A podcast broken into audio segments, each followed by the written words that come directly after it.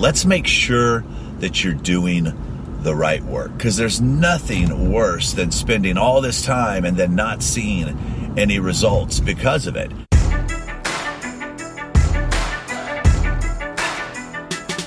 Hello and welcome to the Music Industry Blueprint Podcast. Now, I started this podcast as a way to give you access to the thoughts, ideas, and suggestions from people who actually work every day in the music industry on how to move your music career forward. Now, I'm blessed to have helped launch the career of superstar Taylor Swift, and I served as her manager for two years. I currently manage American Idol winner Trent Harmon, consult Scott Borchetta and the Big Machine Label Group, and have been helping thousands of artists around the world navigate the music industry. By the way, contrary to popular belief, there is no one size fits all model when it comes to the music industry. So check out my website, rickbarker.com, take the quiz, and I will send you information specific to you to help you make sure that you are on the right track. Enjoy the podcast. Helping you navigate the music industry, here's Rick Barker with the Music Industry Blueprint Podcast.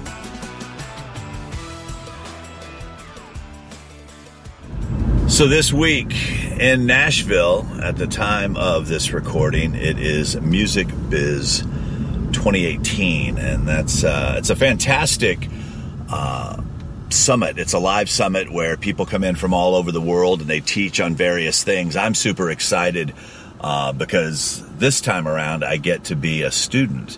So I'm jumping around with my notebook and I'm taking notes and I'm sitting in on a whole bunch of various sessions and a lot of things that keep popping up over and over. Now, let me first explain the, the people that are sharing at these events. These are people that work in all facets of the music business, from labels to technology.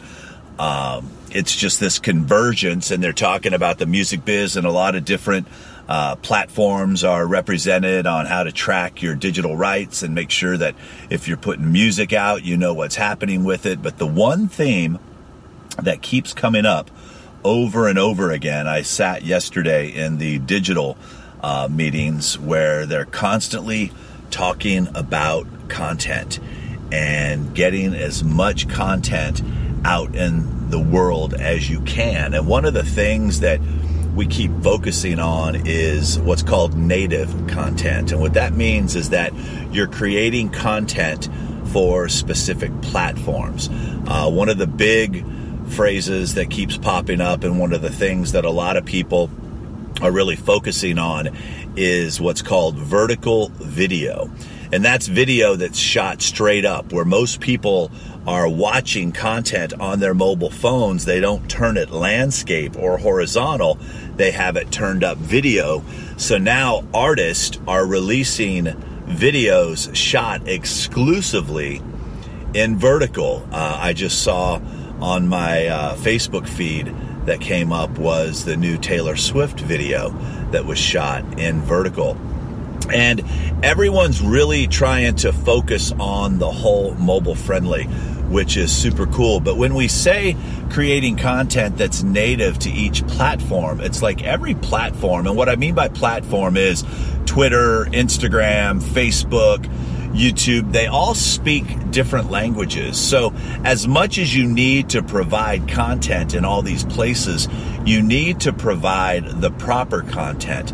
And yes, sometimes it takes a little longer to do that, but the payoff is huge. And that's one of the things that I really want to encourage you to focus on is not to be in a rush, but to make sure that if you're going to put in the time and you're going to put in the effort to do the work, let's make sure that you're doing the right work. Because there's nothing worse than spending all this time and then not seeing any results because of it.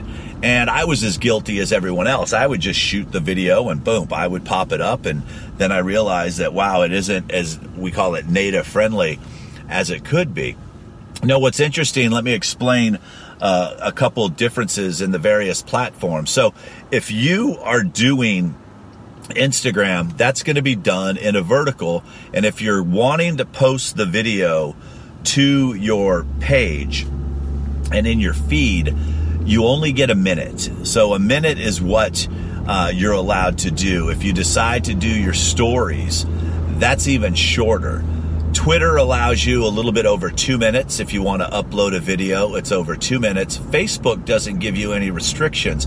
But what you want to keep in mind, depending on where you're at in the relationship with the folks, if it's what we call a cold audience, which means it's brand new, no one's seen you before, you want your videos to be right around that 15 second mark. And I'll explain to you why.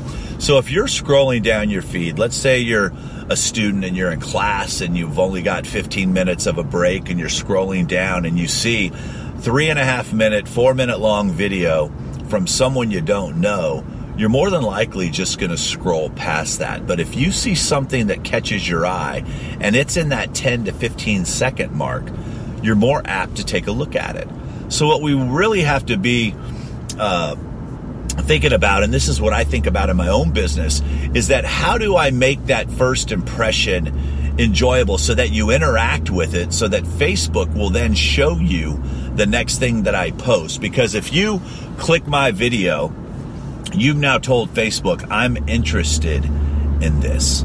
So the next time I post something, they're going, there's a good chance that they're going to show that to you again. And that's super important. So, one of the strategies that I've been working on a lot lately, and I'll share this with you now, it's called sequential marketing. So, what I do for an artist is I say, look, why don't you go out and give me 15 seconds of a hook of a cover song? So that way, in the description, not only when people are scrolling down, they see that it's only 15 seconds long, but they also recognize whether it be the name of the artist or the title of the song. So then the next video that you're going to do is going to be a little longer. It might even be a minute. And you may even give them a little bit more of that song that they interacted with. They liked what you did with that very quick portion that they saw. So maybe they'll go ahead and watch the longer video. So what you can do through your Facebook ads manager, and this is a lot of what I teach in my course, the fan base blueprint, is that you can then tell Facebook only show this second video to the people that have engaged with the first video. So that way you're going through a sequence. They watched video one, they're going to be shown video two.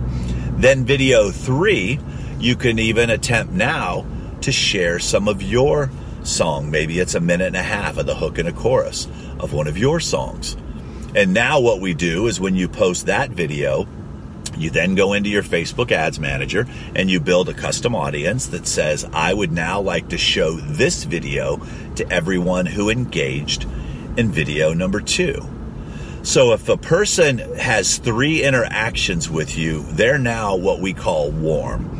They're not cold anymore. They've now shown you that they are willing to interact. So now it could be a time to maybe go take your song from Spotify or your video from Vevo or YouTube, you share that in a post.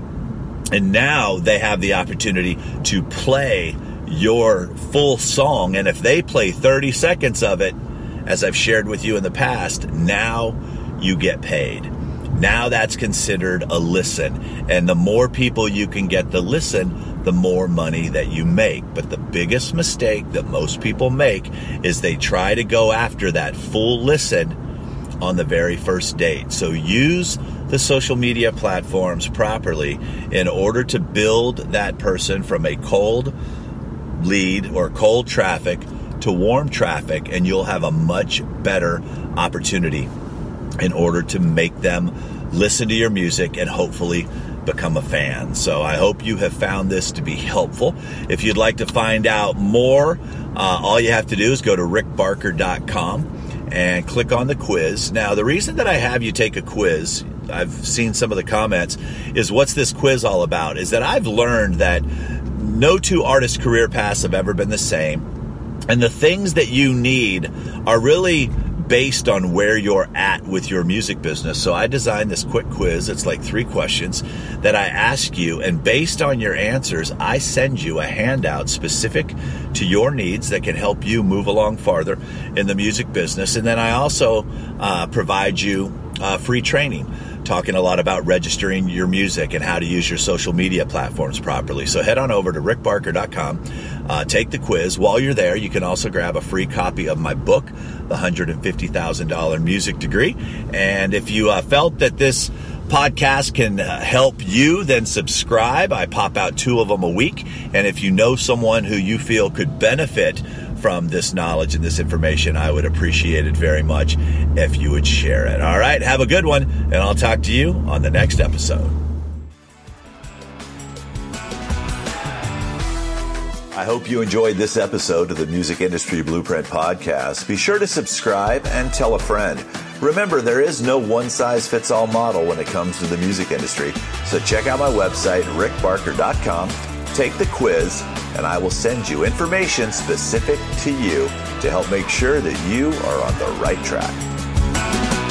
You've been listening to the Music Industry Blueprint podcast with Rick Barker. You can follow Rick on Twitter at Rick Barker Music.